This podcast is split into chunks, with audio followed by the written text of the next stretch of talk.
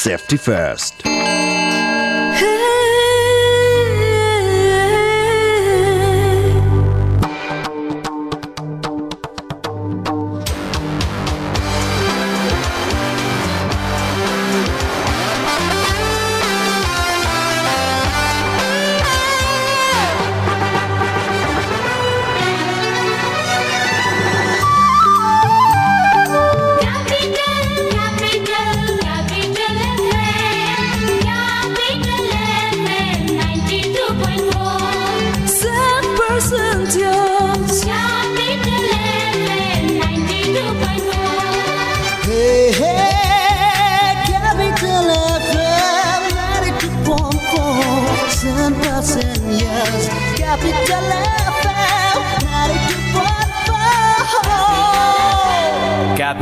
FM 92.4 Saint Percentios Capital समाचार Capital समाचार Capital समाचार Capital FM 92.4 MHz मा क्यापिटल समाचार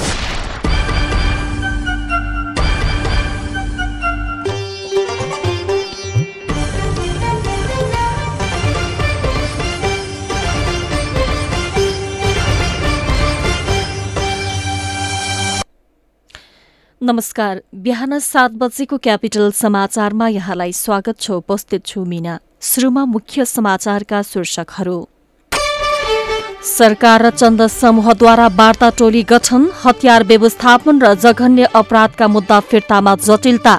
पछिल्लो राजनीतिक घटनाक्रम र आगामी रणनीतिबारे छलफल गर्न दाहाल नेपाल समूहको केन्द्रीय कमिटी बैठक आज बस्दै ताप्लेजुङको दोभान बजारमा लागेको भीषण आगलागीमा उनपचास घर जलेर नष्ट। दस वर्षको अवधिमा देशभर पन्ध्र हजार आगलागीका घटना छ सय उनानब्बे जनाको मृत्यु साढे उन्नाइस अर्बको क्षति। नाइजेरियामा अपहरणमा परेका झण्डै तीन सय छात्रा रिहा अपहरणकारीले फिरौतीका लागि अपहरण गर्दै आएको दावी। र काठमाडौँमा आयोजना हुने मेयर कप क्रिकेट प्रतियोगिताको खेल तालिका सार्वजनिक उद्घाटन खेलमा त्रिभुवन आर्मी र एपिएफ भिड्ने। कति मोबाइल चलाएको मिस्टर फरेनर? आऊ तिमी पनि हेर तिमीलाई पनि काम लाग्छ। ओहो Sara world wide dot com dot NP पो हेरिरहेको? के छ साथी यसमा? के गर्नु साथी? विदेशमा हुँदा सेड्युलमा हिँडिन्थ्यो सबै व्यवस्थित थियो। तर यहाँ आएपछि सबै बिग्रियो। न त खानपान मिल्छ न त डेली डाइट प्लान नै। विदेशबाट मात्र कति मगाउने? आवश्यक फुड सप्लिमेन्टहरू नेपालमै पनि पाउँदो रहेछ नि। त्यसैले लिन आँटेको। तिमी पनि हिँड बरु। तिम्रो यो मोटोपन ब्लड प्रेसर हार्ट जोड्ने दुख्ने समस्याका लागि पनि आवश्यक फुड सप्लिमेन्टहरू लिएर आऊ ल हिँड जाऊ त्यसो भए। नमस्कार सारा फुड्समा तपाईँहरूलाई स्वागत छ। तनाव सहितको व्यस्त जीवनशैली बदलिदो खानपान अनि त्यसले सृजना गरेका रोगहरू समाधानका लागि हामी तपाईँलाई शत प्रतिशत प्राकृतिक फुड सप्लिमेन्ट्रीहरू सुपर फुड अर्ग्यानिक फुड र विभिन्न जडीबुटी जन्य जुसहरू दिनुका साथै तपाईँको आवश्यकता अनुसार डाइट प्लान पनि प्रदान गर्दछौ। Sara foods. Kalanki Kathmandu. Phone number. Zero one five double two five one eight one nine eight five double one zero five two three four nine eight zero eight five double zero one four one. यदि फेसबुकमा हुनुहुन्छ भने हामीलाई Facebook dot com slash Sara world wide dot com dot एनपीमा गएर पनि हेर्न सकिन्छ। छोरी यो छोरी ए बाबा हो होइन कति झुन्डिरा हो यो ल्यापटपमा अरे सेवा भगवान्। हजुरकै काम गरिरहेको त हो। मेरो काम रे। अनि हो त हजुरको खाता खोल्न लागेको नि। खाता होइन के भन्छ यो? ल लिनुहोस् हजुरको खाता नम्बर। अब दाजुलाई विदेशमा पठाइदिनुहोस् र पैसा पठाउन भन्नुहोस्। आमामामा, ए भगवान् घरमै बसी बसी यस्तो सेवा। हो त कृषि विकास ब्याङ्कले जहाँबाट पनि खाता खोल्न सक्ने सुविधा ल्याएको छ नि। विस्तृत जानकारीका लागि आजै ADBL dot gov dot NP search गरौँ र आफूले चाहेको खाता शून्य मौजातमा तुरुन्तै खोलौँ। सम्पूर्ण सुविधा सहितको तपाईँ हाम्रो घर आँगनको बैङ्क कृषि विकास ब्याङ्क हे बाबा हेर त हेर कृषि विकास बैङ्कको सेवा। साथ साथ सदाभरको जोड्छ सम्बन्ध यो सुरक्षाको आभास हो लक्ष्मी। विश्वास यो टुट्दैन कहिले? साथ यो रहिरहन्छ जहिले? सधैँ सँगै रहने बाचा हो लक्ष्मी।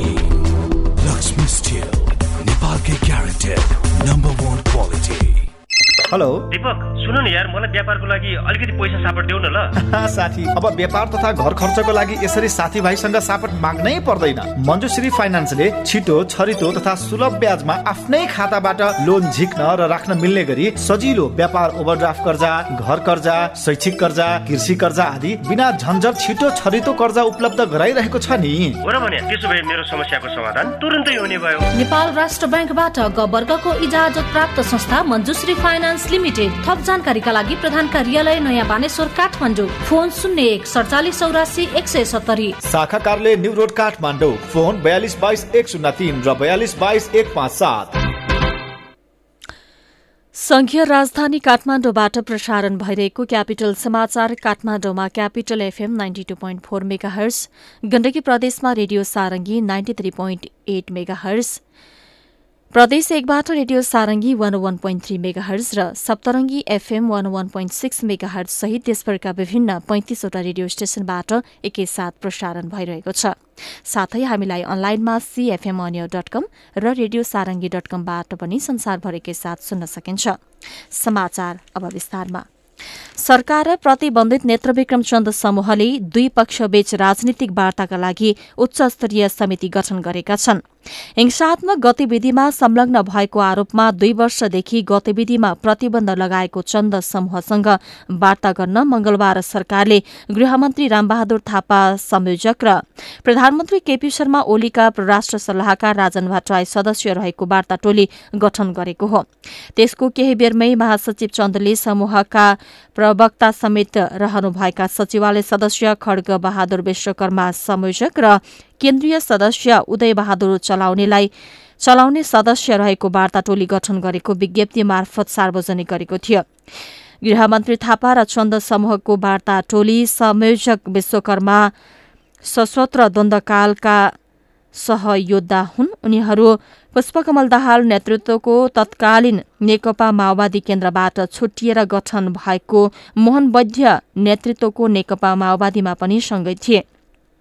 वैद्य समूहबाट चन्द र विश्वकर्मा सहितको समूह अलग भएको थियो। थापा भने देव गुरूङ पम्फा भूषार लगायतसँग दाहाल नेतृत्वको तत्कालीन माओवादी केन्द्रमै फर्किएका थिए। वार्ता टोली सदस्य चलाउने तत्कालीन दश वर्षीय सशस्त्र द्वन्द्वकालमा जनमुक्ति सेनाका बटालियन कमाण्डरमा कमाण्डरसम्म बन्नुभएको थियो। चन्द समूहको सैन्य फाँटमा उहाँको भूमिका महत्वपूर्ण रहेको स्रोतको दावी छ। यसै प्रतिबन्धपछि प्रहरीले चन्द समूहका सदस्यहरूलाई जहाँ भेटायो त्यही पक्राउ गरेर मुद्दा चलाउँदै आएको थियो। यसबीचमा प्रधानमन्त्री ओली र गृहमन्त्री थापासँग आन्तरिक समीक्षा आन्तरिक सुरक्षा समीक्षाका क्रममा चारवटै सुरक्षा निकायले चन्द समूहलाई बल प्रयोग भन्दा राजनीतिक संवाद मार्फत मूलधारमा ल्याउनुपर्ने सुझाव दिएका थिए। यसबाट सरकारलाई चन्द समूहसँग वार्तामा बस्न मनोवैज्ञानिक दबाव परेको थियो। यसबीच मन्त्री परिषदको सिफारिशमा राष्ट्रपति विद्यादेवी भण्डारीले गत पुस पाँच गते प्रतिनिधि सभा विघटन र वैशाख सत्र र सत्ताइसका लागि निर्वाचन मिति घोषणा गरेपछि राष्ट्रपति र सरकारको असंवैधानिक कदम विरूद्ध राजनीतिक दलसहितका सबै शक्ति एक ठाउँमा उभिएका थिए। तोकिएको मितिमा चुनाव गराउन चन्द समूहसँग वार्ता गरेर विपक्षी विरूद्ध आफ्नो शक्ति सञ्चय गर्ने ध्यानमा सरकार लागि परेको थियो। तयारी पनि त्यसतर्फ नै केन्द्रित रहेको थियो। प्रतिनिधि सभा विघटनपछि प्रहरीको फरार सूचीमा रहेका सहित पुनर्जनमुक्ति पूर्व जनमुक्ति सेनाका लडाकुसँग पनि प्रधानमन्त्री ओलीले बालुवाटारमै भेट गर्नुभएको थियो। संसद पुनर्स्थापनापछि विकसित राजनीतिक घटनाक्रम र आगामी रणनीति तयका लागि नेकपाको प्रचण्ड नेपाल समूहले आज केन्द्रीय कमिटी बैठक आह्वान गरेको छ। प्रधानमन्त्री केपी शर्मा ओलीले गरेको संसद विघटनको कदमलाई सर्वोच्च अदालतले असंवैधानिक भन्दै उट्याइदिएपछि उत्साहित बनेको प्रचण्ड नेपाल समूह अब नयाँ सरकार गठनका लागि कंग्रेससँग समीकरण निर्माणको कोशिशमा छ। आजको बैठकमा नागरिकता र परिचय पत्र सहित सहभागी हुन निर्देशन दिएको छ। पार्टीको आधिकारिक नागरिकता सम्बन्धी विवादमा छिटो निर्णय लिन ध्यानकर्षण गराउँदै आएको प्रचण्ड नेपाल समूहले आवश्यकता परे ती सक्कल कागजात निर्वाचन आयोगमा बुझाउने तयारीका लागि आफ्ना केन्द्रीय सदस्यलाई त्यसरी बैठकमा आउन निर्देशन दिएको हो। सोमबार प्रचण्ड नेपाल समूहका नेताहरू राजेन्द्र प्रसाद पाण्ड्य रामनारायण बिडारी र लीलामणि पोखरेल आयोग पुगेर पार्टीको विवाद छिटो निर्क्योल गर्न ध्यानकर्षण गराएका थिए। त्यसअघि पार्टी कार्यालय पेरिस डाँडामा बसेको केन्द्रीय सचिवालय बैठकले बुधबार स्थायी कमिटी र केन्द्रीय कमिटी बैठक बोलाउने निर्णय गरेको थियो। ताप्लेजुङको दोभान बजारमा हिजो बिहान भीषण आग लागि भएको छ। सदरमुकाम फोङलिङपछि जिल्लाकै दोस्रो ठूलो बजारका रूपमा रहेको मेरिङदेन गाउँपालिका तीन लामलुङ खामलुङको दोभान बजारका उनपचास घर पूर्ण रूपमा जलेर नष्ट भएका छन्। दोभान बजारमा रहेका तेत्तीस घर धनीका उनपचास घर जलेर नष्ट भएको जिल्ला प्रहरी कार्यालय ताप्लेजुङका प्रमुख प्रहरी नायब परीक्षक बलनर सिंह राणाले बताउनु भएको छ। उनपचास घरमा डेरा गरी बस्ने बाइस परिवार पनि विस्थापित बनेका छन्। आगलागी नियन्त्रणका लागि फुङलिङ नगरपालिकाको बाह्रौं यन्त्र एस्काभेटर सहित उपकरण प्रयोग गरिएको थियो। नेपाल प्रहरी सशस्त्र प्रहरी नेपाली सेना र स्थानीय सहितको जनशक्ति आगो नियन्त्रणमा जुटेको राणाले बताउनुभयो। यस्तै राष्ट्रिय विपद जोखिम न्यूनीकरण तथा व्यवस्थापन प्राधिकरणका अनुसार दस वर्षको अवधिमा देशभर आगलागीका पन्ध्र हजार दुई सय छियालिस घटना भएका छन् जसमा छ सय उनानब्बे जनाले ज्यान गुमाएका छन्। घाइते हुनेको संख्या दुई हजार चौतिस रहेको छ। आगलागीबाट यस अवधिमा उन्नाइस अर्ब एकचालिस करोड़ सत्र लाख रुपियाँ बराबरको धनमाल क्षति भएको छ। प्राधिकरणको तथ्याङ्क अनुसार दस वर्षको अवधिमा सबैभन्दा धेरै आगलागीका घटना काठमाडौँ जिल्लामा भएका छन्। केन्द्रीय समितिलाई मात्रै आधार मानेर नेकपा विवादको छिनोफानो गरिए अल्पमत पक्षमा लागेका संघीय सांसद प्रदेशसभा र स्थानीय पद तहमा निर्वाचित संयौं पदाधिकारी पदमुक्त हुने भएका छन्। केन्द्रीय समितिमा बहुमत पुर्याउने पक्षले पार्टीको आधिकारिकता पाउने र अर्को पक्षले त्यसलाई स्वीकार नगरेर नयाँ दल खोलेको अवस्थामा त्यस्ता त्यता लाग्नेहरूको पद धरापमा पर्नेछ। नेकपाका दुई अध्यक्ष प्रधानमन्त्री केपी शर्मा ओली र पुष्पकमल दाहाल पक्षबीच पुष पाँच गते यता चर्केको विवादले पार्टी विभाजनको रूप लिइसकेको छ। तर त्यस फुटलाई वैधानिकता दिन निर्वाचन आयोगले गरेको ढिलाइका पछाडि तिनै तहका ठूलो संख्याका पदाधिकारी पदमुक्त हुने कारण पनि मानिएको छ। प्रधानमन्त्री ओलीले संसद विघटन गरेपछि दाहाल पक्षले बहुमत केन्द्रीय सदस्यको उपस्थितिमा ओलीलाई कार्यवाही गरेर अध्यक्षबाट हटाएको थियो।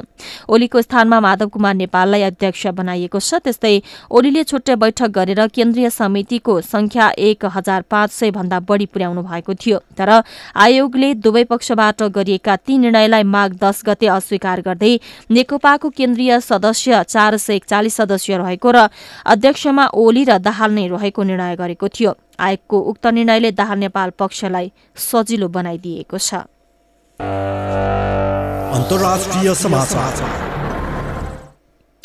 नाइजेरियाको एक विद्यालयबाट अपहरणमा परेका झण्डै तीन सय छात्रा रिहा भएका छन्। त्यहाँको प्रहरीका अनुसार शुक्रबार एक बन्दुकधारीको समूहले जाम्फारा राज्यमा रहेको एक विद्यालयबाट छात्राको अपहरण गर्दै नजिकको जंगलमा लिएर गएका थिए।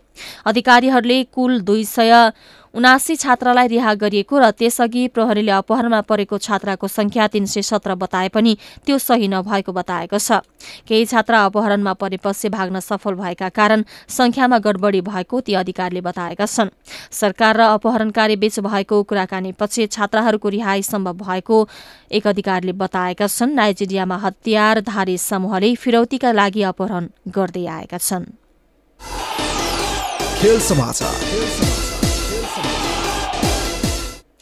र पहिलो संस्करणको काठमाडौँ मेयर कप एक दिवसीय पुरुष क्रिकेट प्रतियोगिताको खेल तालिका सार्वजनिक भएको छ। नेपाल क्रिकेट संघ क्यानले हिजो प्रतियोगिताको खेल तालिका सार्वजनिक गरेको हो। क्यानले सार्वजनिक गरेको खेल तालिका अनुसार उद्घाटन खेलमा त्रिभुवन आर्मी क्लब र एपीएफ क्लब बीच प्रतिस्पर्धा हुनेछ। फागुन बाइस गते हुने उद्घाटन खेल टी क्रिकेट मैदानमा हुनेछ। त्यही दिन मूलपानी क्रिकेट मैदानमा नेपाल पुलिस क्लब र बागमती प्रदेश बीच खेल हुनेछ। फागुन उन्तिस गतेसम्म चल्ने प्रतियोगितामा प्रधानमन्त्री कप क्रिकेटको सेमी फाइनलमा पुगेका Tribhuvan army club APF club Nepal police club र बागमती प्रदेशको सहभागिता रहनेछ। एक टिम काठमाडौँ मेयर एघार रहेका छन्। राउन्ड रोबिनको आधारमा हुने प्रतियोगिताको शीर्ष दुई टिमले उपाधिको लागि खेल्नेछन् खेल समाचारसँगै बिहान सात बजेको क्यापिटल समाचार सकियो। अन्त्यमा मुख्य समाचारका शीर्षकहरू। सरकार र चन्द समूहद्वारा वार्ता टोली गठन हतियार व्यवस्थापन र जघन्य अपराधका मुद्दा फिर्तामा जटिलता पछिल्लो राजनीतिक घटनाक्रम र आगामी रणनीतिबारे छलफल गर्न दाहाल नेपाल समूहको केन्द्रीय कमिटी बैठक आज बस्दै ताप्लेजुङको दोभान बजारमा लागेको भीषण आगलागीमा उनपचास घर जलेर नष्ट। दस वर्षको अवधिमा देशभर पन्ध्र हजार आगलागीका घटना छ सय उनानब्बे जनाको मृत्यु साढे उन्नाइस अर्बको क्षति। नाइजेरियामा अपहरणमा परेका झण्डै तीन सय छात्रा रिहा अपहरणकारीले फिरौतीका लागि अपहरण गर्दै आएको दावी। र काठमाडौँमा आयोजना हुने मेयर कप क्रिकेट प्रतियोगिताको खेल तालिका सार्वजनिक उद्घाटन खेलमा त्रिभुवन आर्मी र एपीएफ भिड्ने।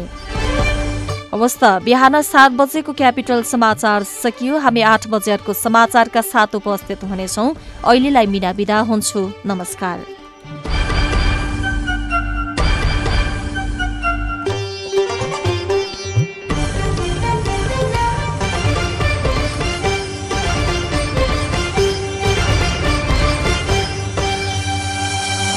स्वस्थ व्यक्ति हुँ तर कोभिड नाइन्टिन जोसुकैलाई पनि सर्न सक्छ भन्ने कुरामा सचेत छु। त्यसैले म भिडभाड भएको सार्वजनिक स्थानमा जान्न सबैलाई कोभिड हुन सक्छ भन्ने विचार गरी सबैसँग दुई मिटर टाढा बस्छु। नियमित रूपमा मास्कको प्रयोग गर्छु मुख कोट्याउँदिन।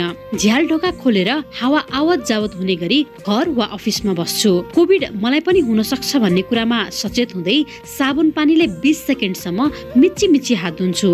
साबुन पानी नभएको बेलामा सेनिटाइजर प्रयोग गर्छु। जहाँ पाए त्यही थुक्दिन। खोक्दा वा हाच्छिउ गर्दा मुख कुइनाले छोप्छु। कोभिडले गर्दा ज्यान पनि जान सक्छ भन्ने कुरामा सचेत छु। औषधि उपलब्ध छैन। उपयुक्त सावधानी नै भाइरसबाट बच्ने उपाय भएको हुँदा म सतर्कता अप्नाउँछु र ढुक्क हुन्छु। साथै अपाङ्गता भएकाहरू बालबालिका ज्येष्ठ नागरिक दीर्घरोगी गर्भवती तथा सुत्केरीहरूलाई बढी स्याहार गर्नका लागि म सचेत छु। स्वास्थ्य कार्यालय ललितपुरद्वारा जनहितमा जारी सन्देश। Risk College of Engineering and Management announces admission open for BE in Civil Engineering, BBA, and BHM. We provide world class education through innovative teaching pedagogy, well equipped lab, and smart classroom with practical applications in all subjects. Risk College of Engineering and Management, affiliated to Pokhara University, where your dreams come true. Balkumari Lalitpur, phone number 01518 6188 01518 183. काठमाडौँको नयाँ बानेश्वर अवस्थित premier कलेजमा BBM BBS BSW एमबिएसका साथै CMA फर्ना खुल्यो हाम्रा विशेषताहरू प्रतिष्ठित औद्योगिक घरना चौधरी ग्रुप तथा शैक्षिक विज्ञहरूद्वारा सञ्चालित ISO certified college highly qualified and professional experienced faculties outstanding results techno friendly education system leading college for ECA and CCA प्रागिक सफलता र समृद्ध भविष्यका लागि सुरक्षित गन्तव्य। Premier college Naya Baneshwar Kathmandu opposite to BICC south gate. Phone number four one zero seven one nine eight four seven nine zero two four six. Expand your learning horizon at Premier अझै पनि what are you waiting for? Fast forward मा छ so much more. स्ट्रिमिङको बिचमा data pack भयो and recharge कसरी गर्ने ओ my God gotta ask a friend. अब सँगै हेर्छौँ हामी फास्ट फरवर्ड गरी एकै क्लिकमा पाऊ मजा घरिघरि top up bill payment offers टर्नै एक एक एकमा छ नि अब मजा जम्मै एप खोल एकैछिनमा लाइफ फास्ट फरवर्ड गर नयाँ प्याक लिनु छ तर छैन क्यास यति सानो कुराले तिमी नछोड न आश डेबिट कार्ड क्रेडिट कार्ड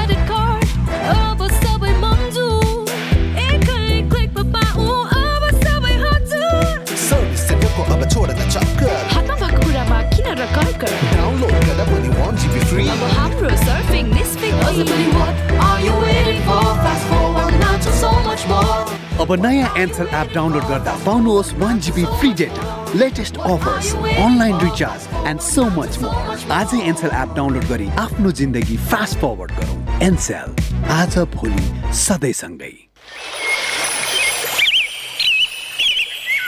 बेच्छौ स्वतन्त्र छ खुला परिवार बेच चोखो बजार छ जै अनुहार बेच निर्लज छौ गरिब छौ अधिकार बेच।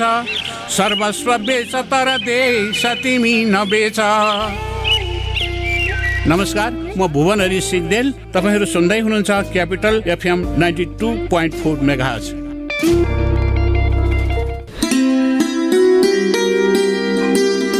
मित्रता सद्भाव र संस्कृतिको पुल। कार्यक्रम हिमाल वारिपारी क्यापिटल मिडिया ग्रुपको विशेष प्रस्तुति कार्यक्रम हिमाल वारिपारी।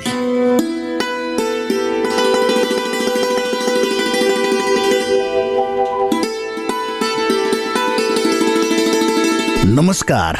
क्यापिटल मिडिया ग्रुपको विशेष प्रस्तुति कार्यक्रम हिमाल वारिपारीमा यहाँलाई हार्दिक स्वागत छ। म पिमल थापा। यो कार्यक्रम तपाईँले यति बेला हाम्रो केन्द्रीय studio Capital FM ninety two point four mega हर्चबाट Kathmandu र आसपासका जिल्लामा सुनिरहनु भएको छ भने पूर्वाञ्चलमा radio Sarangi one one point three megahertz Morang अनि पश्चिमाञ्चलमा radio Sarangi ninety three point eight megahertz पोखराबाट एकैपटक सुनिरहनु भएको छ। सँगै हाम्रो वेबसाइटहरू W W W dot CFM on air dot com र W W W dot radio Sarangi dot com मार्फत पनि संसारभर तपाईँले हामीलाई एकैपटक सुन्न सक्नुहुनेछ। कार्यक्रम हिमाल वारिपारीका हरेक श्रृङ्खलामा हामी हाम्रो छिमेकी मित्र राष्ट्र चीन र नेपाल बीचको मैत्रीपूर्ण सम्बन्धका विविध पक्षहरूका बारेमा सामग्री प्रस्तुत गर्दै आइरहेका छौँ। नेपाल र चीन बीचको सुखद सम्बन्धलाई झल्काउने गतिविधिहरू र नेपाल र चीन बीचको आर्थिक सामाजिक तथा सांस्कृतिक सम्बन्ध एवं चीनका विषयमा विविध जानकारीमूलक सामग्री विषयवस्तुहरू कार्यक्रममा प्रस्तुत गर्दछौँ श्रोता कार्यक्रमको सुरुवात गरौँ चिनिया भाषाको यो एउटा गीतबाट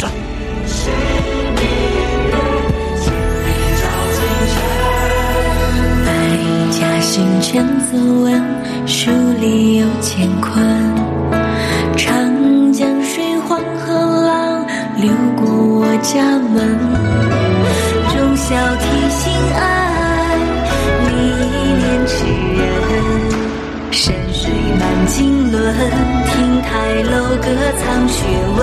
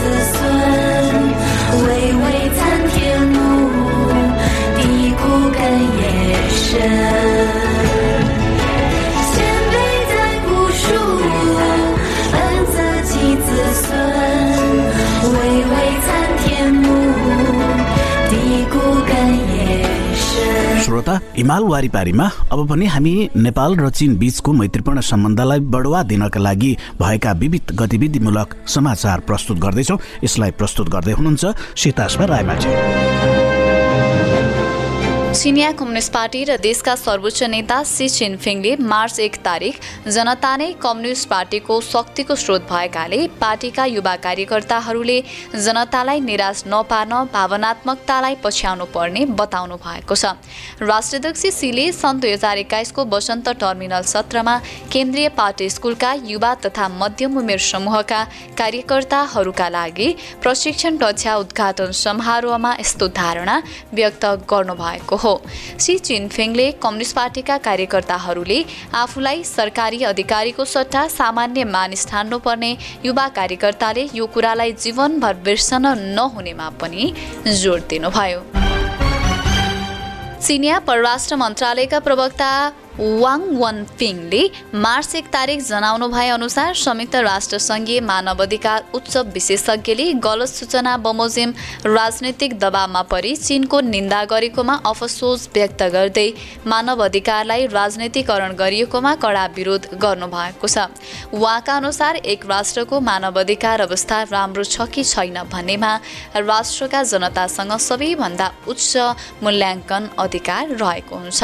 सम्बन्धित अन्तर्राष्ट्रिय आधिकारिक संस्थाको धेरै पटकको छानबिन बमोजिम।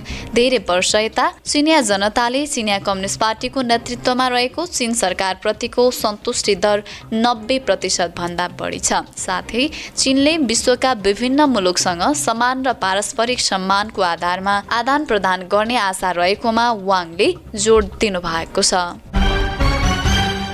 विश्वको लामो इतिहासमा गरिबी सधैँ नै मानव जातिको सामु एक गाह्रो चुनौतीको रूपमा देखा परेको छ। नयाँ चीनले गरिबी विरुद्ध युद्ध घोषणा गर्दै नयाँ युगको सुरुवात गरेको छ। अस्सी करोडभन्दा बढी ग्रामीण क्षेत्रका गरिबीहरूलाई क्रमिक रूपमा गरिबीबाट मुक्त गरिएपछि अब चीन पहिले जस्तो रहेन तर गरिबी न्यूनीकरणको बाटोमा कहिल्यै सहज यात्रा गर्न सकेको थिएन। चीनको गरिबी न्यूनीकरणको बाटो कठिनाइ नै कठिनाइले भरिएको छ तर गरिबी विरुद्ध सङ्घर्षको ऐतिहासिक मोडमा विजय हासिल गर्नुपर्नेछ।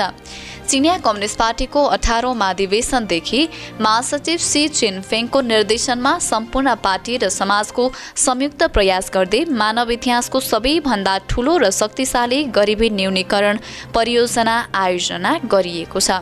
विश्वलाई चकित पार्ने ठुलो जित हासिल भएको छ। सन् दुई हजार बिसको अन्त्यसम्म आठ वर्षको निरन्तर प्रयासपछि चिनको वर्तमान मापदण्ड अन्तर्गत करिब दस करोडलाई गरिबीबाट अलग्याइएको छ।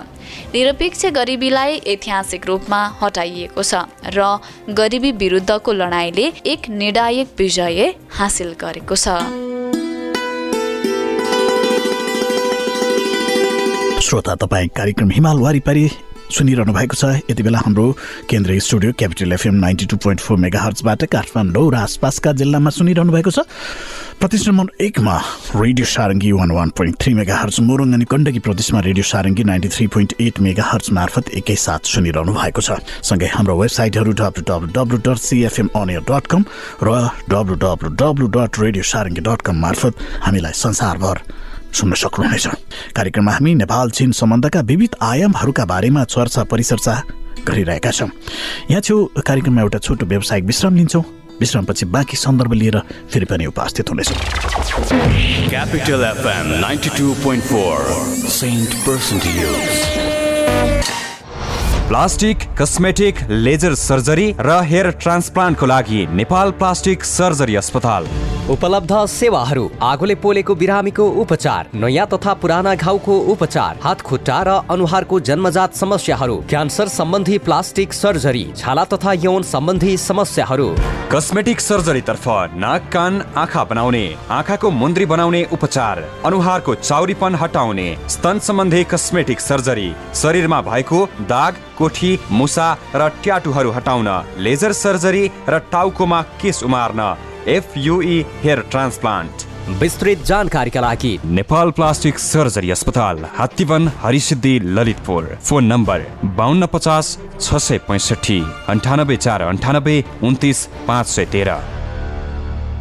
हुन्छ त्यति सालमा त यो हुन्न चाहिँ छैन चाहिँ भने मैले एकैचोटि पचहत्तर सालमा फोन गर्दा मान्छे झस् पेट फुल्ने दिशा क्लियर नहुने अनि दम बढ्ने चिसो खानै नहुने हिँड्न नसकिने खान रुचि नहुने यी हरेक हरेक प्रकार थिए। यहीँ यहीँ चौतारीमा जाँदा नि अब कन्ट्रोलसित हिँडेर जानु पर्थ्यो वैदिकमा गइसकेपछि घट्यो मलाई। पन्ध्र दिनमा मलाई थाहा भयो कि वैदिक ठिक छ। विश्वासको उपरमा भर पर्नु पऱ्यो भरको अनुसार डाक्टरले भनेअनुसार दबाई खानु पऱ्यो नि।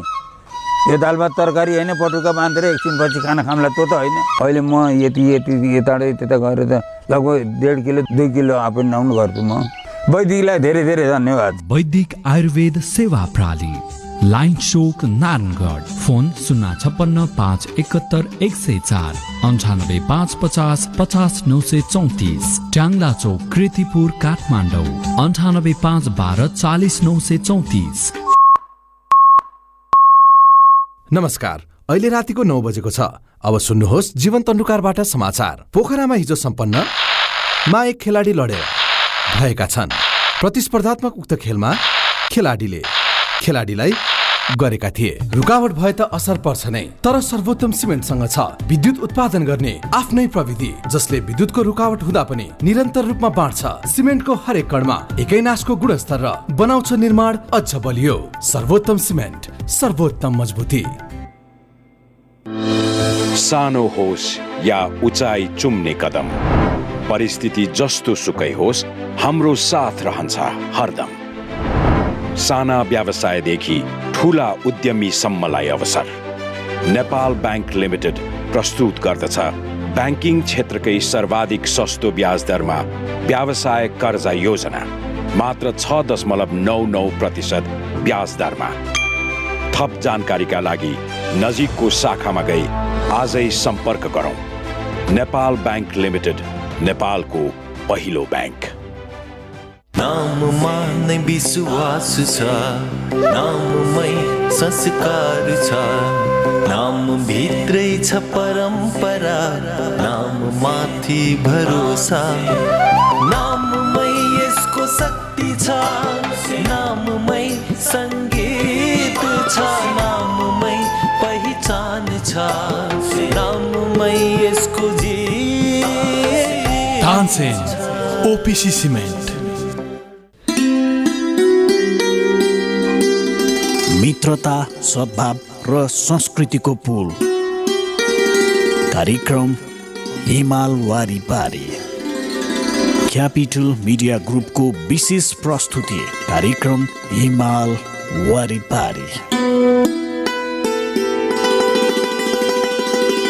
श्रोता यो व्यावसायिक विश्रामपछि यहाँलाई फेरि पनि स्वागत छ। तपाईँ सुन्दै हुनुहुन्छ कार्यक्रम हिमाल वारिपारी। यो कार्यक्रम तपाईँले काठमाडौँ र आसपासका जिल्लामा Capital FM ninety two point four mega हर्चबाट सुनिरहनु भएको छ भने प्रदेश नम्बर एकमा radio Sarangi one one point three megahertz Morang अनि गण्डकी प्रदेशबाट radio Sarangi ninety three point eight megahertz मार्फत सुनिरहनु भएको छ भने हाम्रा वेबसाइटहरू W W W dot CFM on air dot com र W W W dot radio Sarangi dot com मार्फत पनि संसारभर एकैपटक सुनिरहनु भएको छ।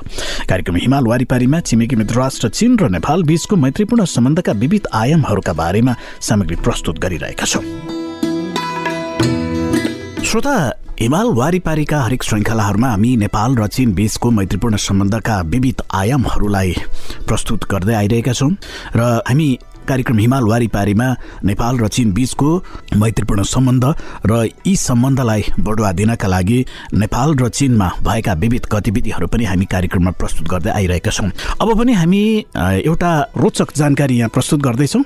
यसलाई प्रस्तुत गर्दै हुनुहुन्छ साथी श्याम राणा मगर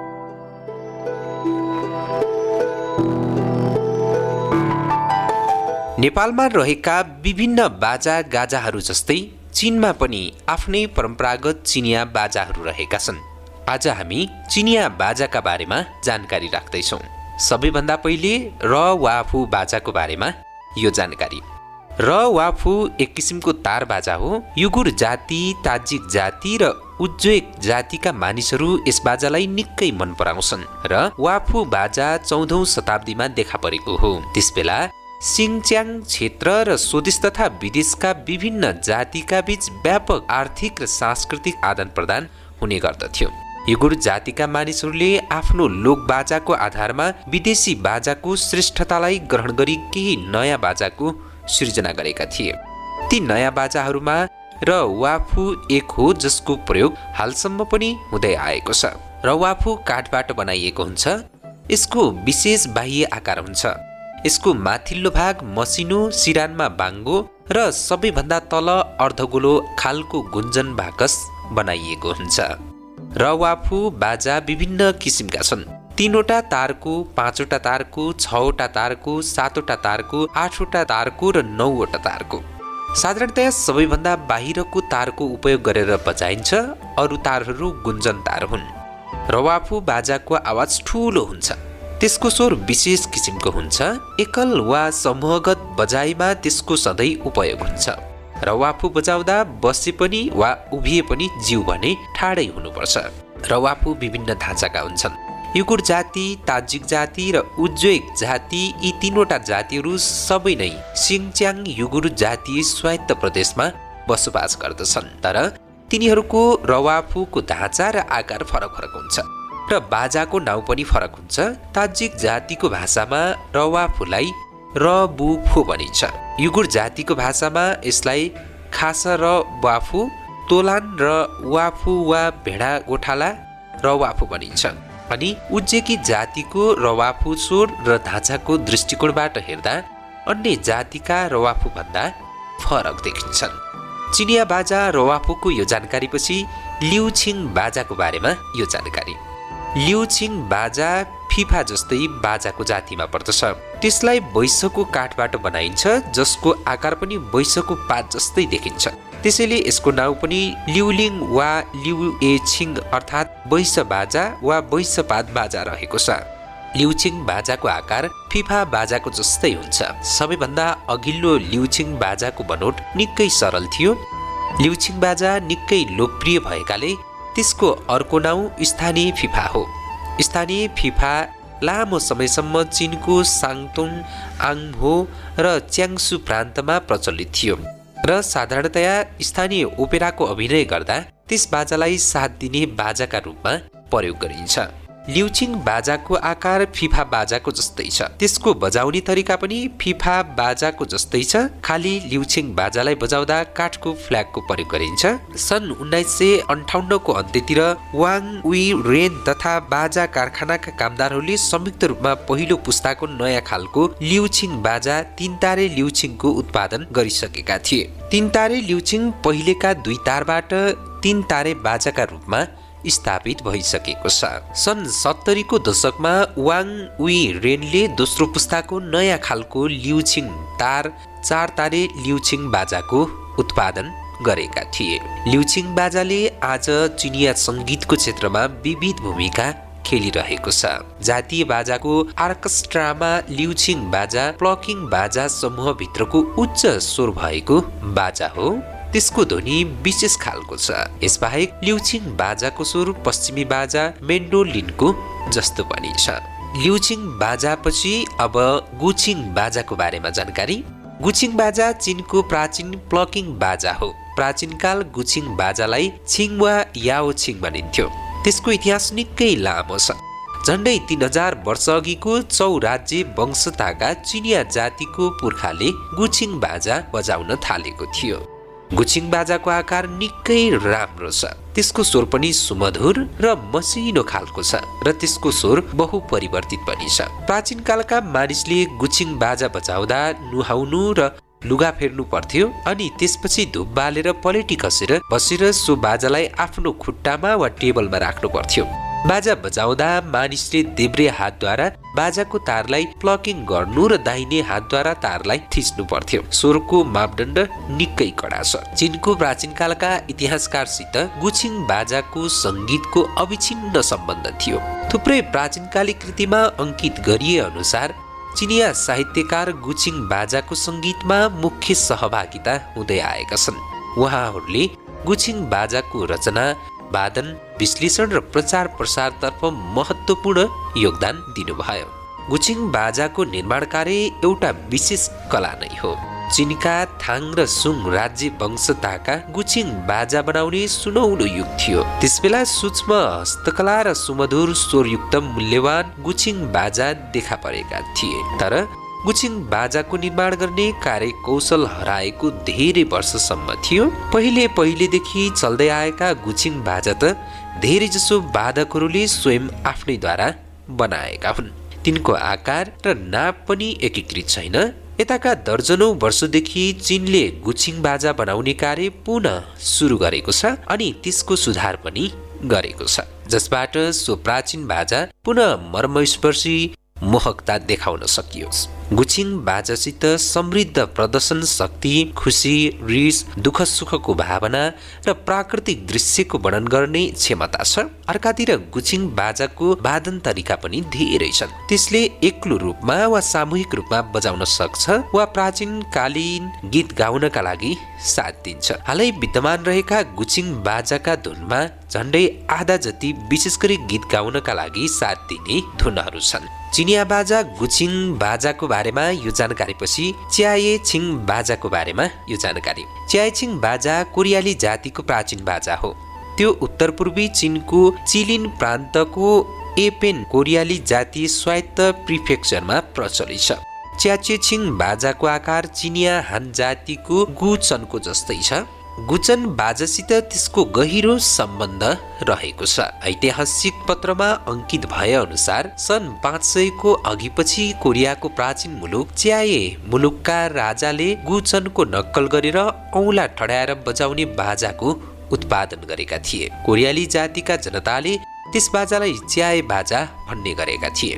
च्याए बाजाको इतिहास एक हजार पाँच सय वर्ष जति छ। प्राचीन कालमा च्याए बाजा पुरै एउटा कच्चा काठबाट बनाइएको थियो। धेरै वर्षसम्म चलेकाले कोरियाली जातिले अन्य जातीय बाजाको श्रेष्ठतालाई भित्र्याएर अन्त्यमा जातीय विशेषता युक्त र असल गुण भएको च्याए बाजाको उत्पादन गरेको छ। आधुनिक च्याए बाजाको स्वर उच्च छ र त्यसको धुन पनि राम्रो छ। कोरियाली जातिले बाजा बजाउने सामग्रीको छनौटतर्फ निकै ध्यान दिएको छ र बाजाका विभिन्न भाग भिन्न भिन्नै असल काठबाट बनाइएको छ।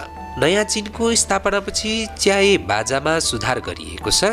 बाजा निर्माताहरूले अठार तारे च्याए बाजा र एक्काइस तारे च्याए बाजाको उत्पादन पनि गरिसकेका छन्। विशेष गरी एक्काइस तारे च्याए बाजाको धुन एकदमै मिठो छ। च्याए बाजाले मानिसहरूमा खुसी क्रोध दुःख जस्ता विभिन्न भावनाहरूलाई अभिव्यक्त गर्न सक्छ। साथै त्यसले शानदार र भव्य परिस्थितिको अभिव्यक्ति पनि गर्न सक्छ। त्यसबाट विशेष गरी फुर्तिलो र खुसियाली व्यक्त गर्ने खालको तथा हल्का जातीय सङ्गीत बजाउन सकिन्छ। पहिले धेरै जसो मानिसहरूले च्याए बाजा बजाउने गर्दथे। यस बाजा क्रमशः कोरियाली जातिको सबैभन्दा मुख्य जातीय बाजाहरू मध्येको एक बन्ने क्रममा बढीभन्दा बढी महिलाहरूले पनि यसलाई बजाउन थालेको पाइएको छ। अब हो पुस बाजाको बारेमा जानकारी लिउँ। हो पुस एक किसिमको प्राचीन औलाले धकेल्ने र तान्ने गरेर बजाउने बाजा हो। मङ्गोलियाली जातिका मानिसहरू त्यसलाई खुबै मन पराउँछन्। बाजाको नाम अनुवाद गर्दा आवाजको विविधताका आधारमा मानिसहरू त्यसलाई हाउपी स हपी स र हुपा छ आदि भन्ने गर्दछन्। तर ती सबै बाजा नै हुन्। ईसापूर्व पहिलो शताब्दीमा उत्तरी चिनका बासिन्दाहरूले गुचन बाजा र खोङहौ बाजाको आधारमा होपुस जस्तो नयाँ खालको बाजाको सिर्जना गरेका थिए। परम्परागत होपुस बाजाको आकार पन्यु जस्तै छ। त्यसको लम्बाइ नब्बे सेन्टिमिटर छ र त्यसको टुप्पातिर बाङ्गो छ अनि अरू भाग सिधा हुन्छ। गोलो खालको गुन्जन बाकसलाई सर्पको छालाले ढाकिएको हुन्छ।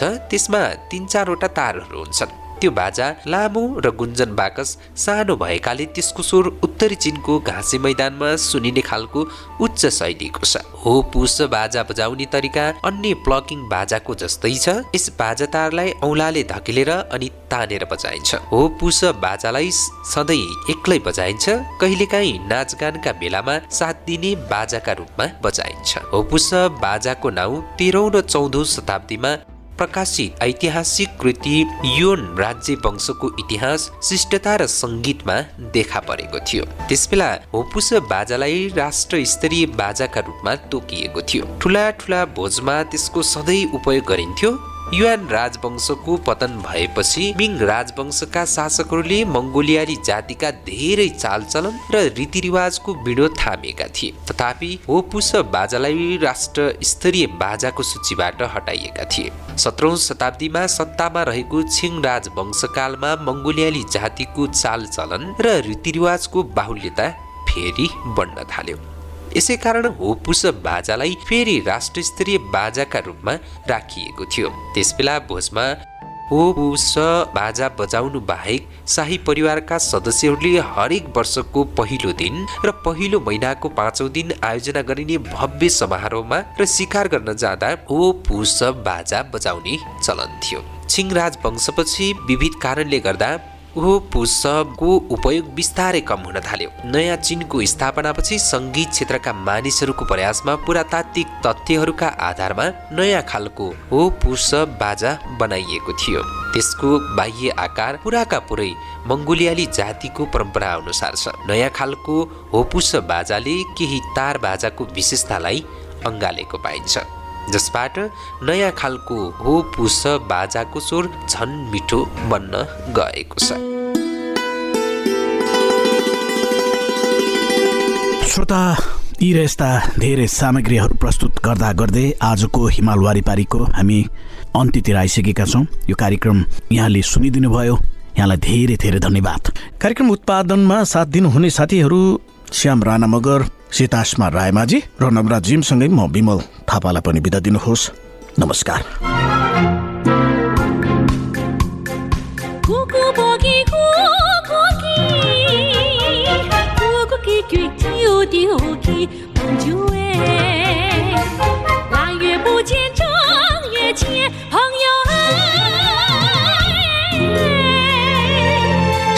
见过元宵节，朋友哎。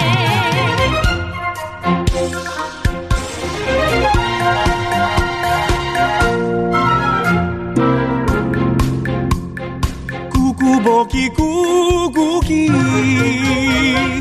久记过柔着记，朋友诶。昨天刚见，今又见，朋友诶。隔壁见过，海上见，朋友诶。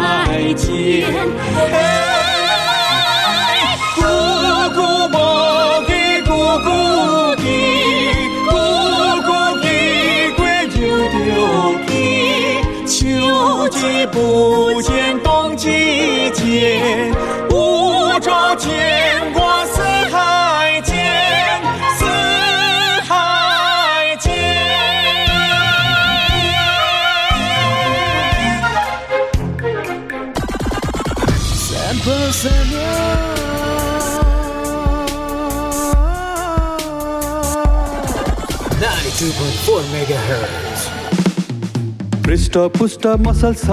हेर्दै सबै दङ्ग छन्। खाना उसको पोसिलो खान्छ ऊ स्वादिलो।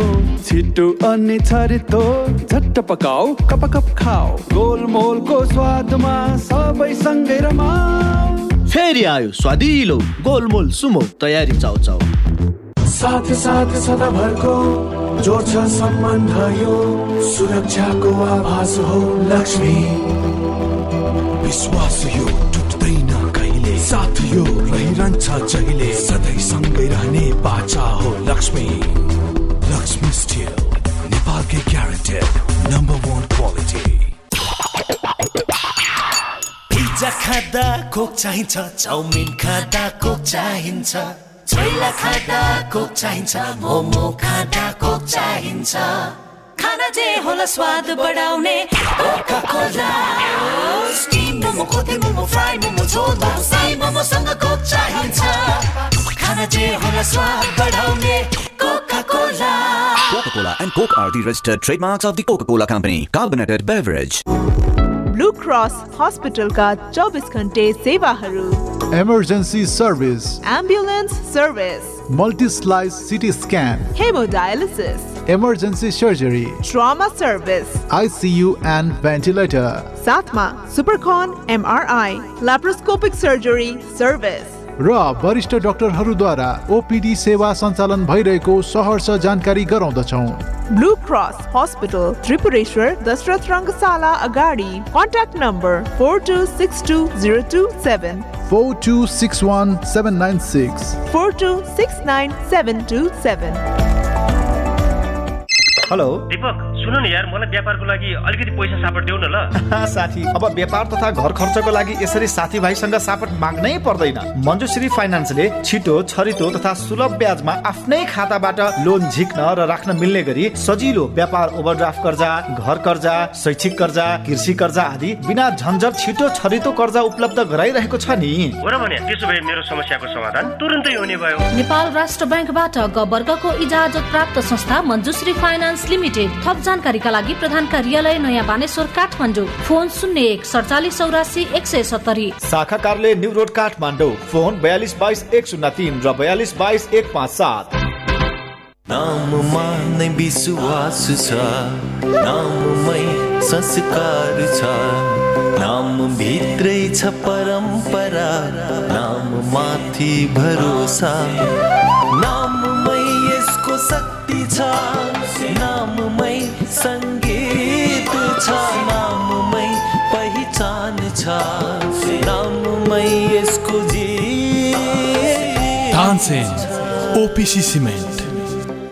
हुन्छ त्यति सालमा त यो हुन्न चाहिँ छैन चाहिँ भने मैले एकैचोटि पचहत्तर सालमा फोन गर्दा मान्छे झस् कि पेट फुल्ने दिशा क्लियर नहुने अनि दम बढ्ने चिसो खाने नहुने हिँड्न नसकिने खान रुचि नहुने हरेक हरेक प्रकार थिए। यहीँ यहीँ चौतारीमा जाँदा नि अब कन्ट्रोलसित हिँडेर जानु पर्थ्यो।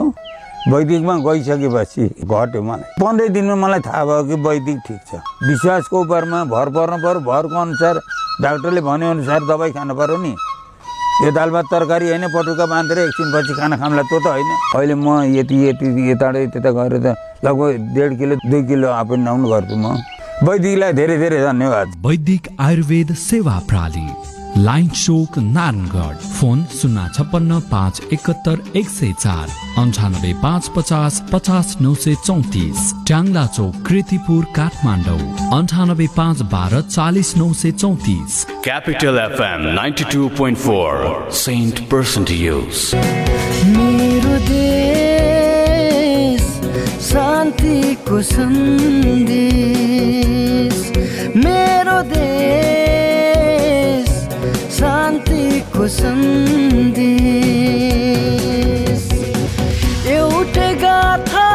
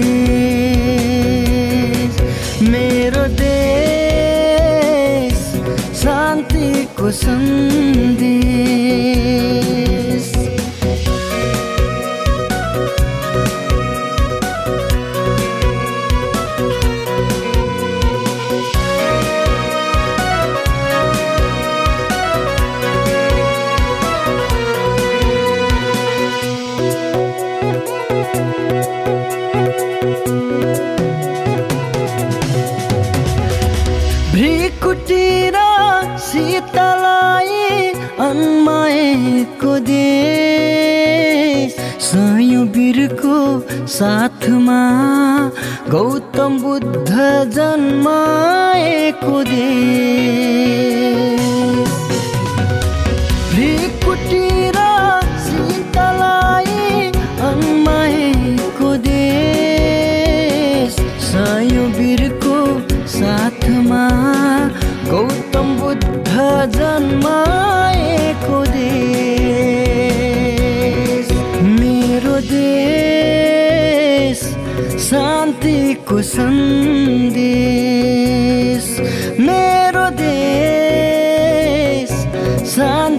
शान्तिको सन्देश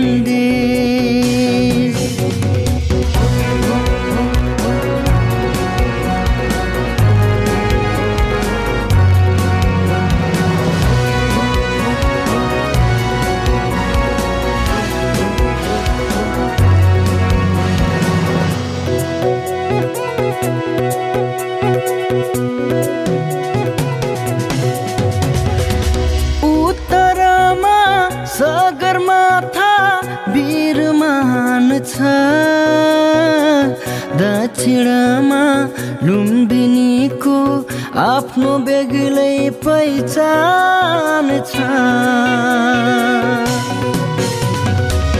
उत्तरमा सगरमाथा बिरुमान छ। दक्षिण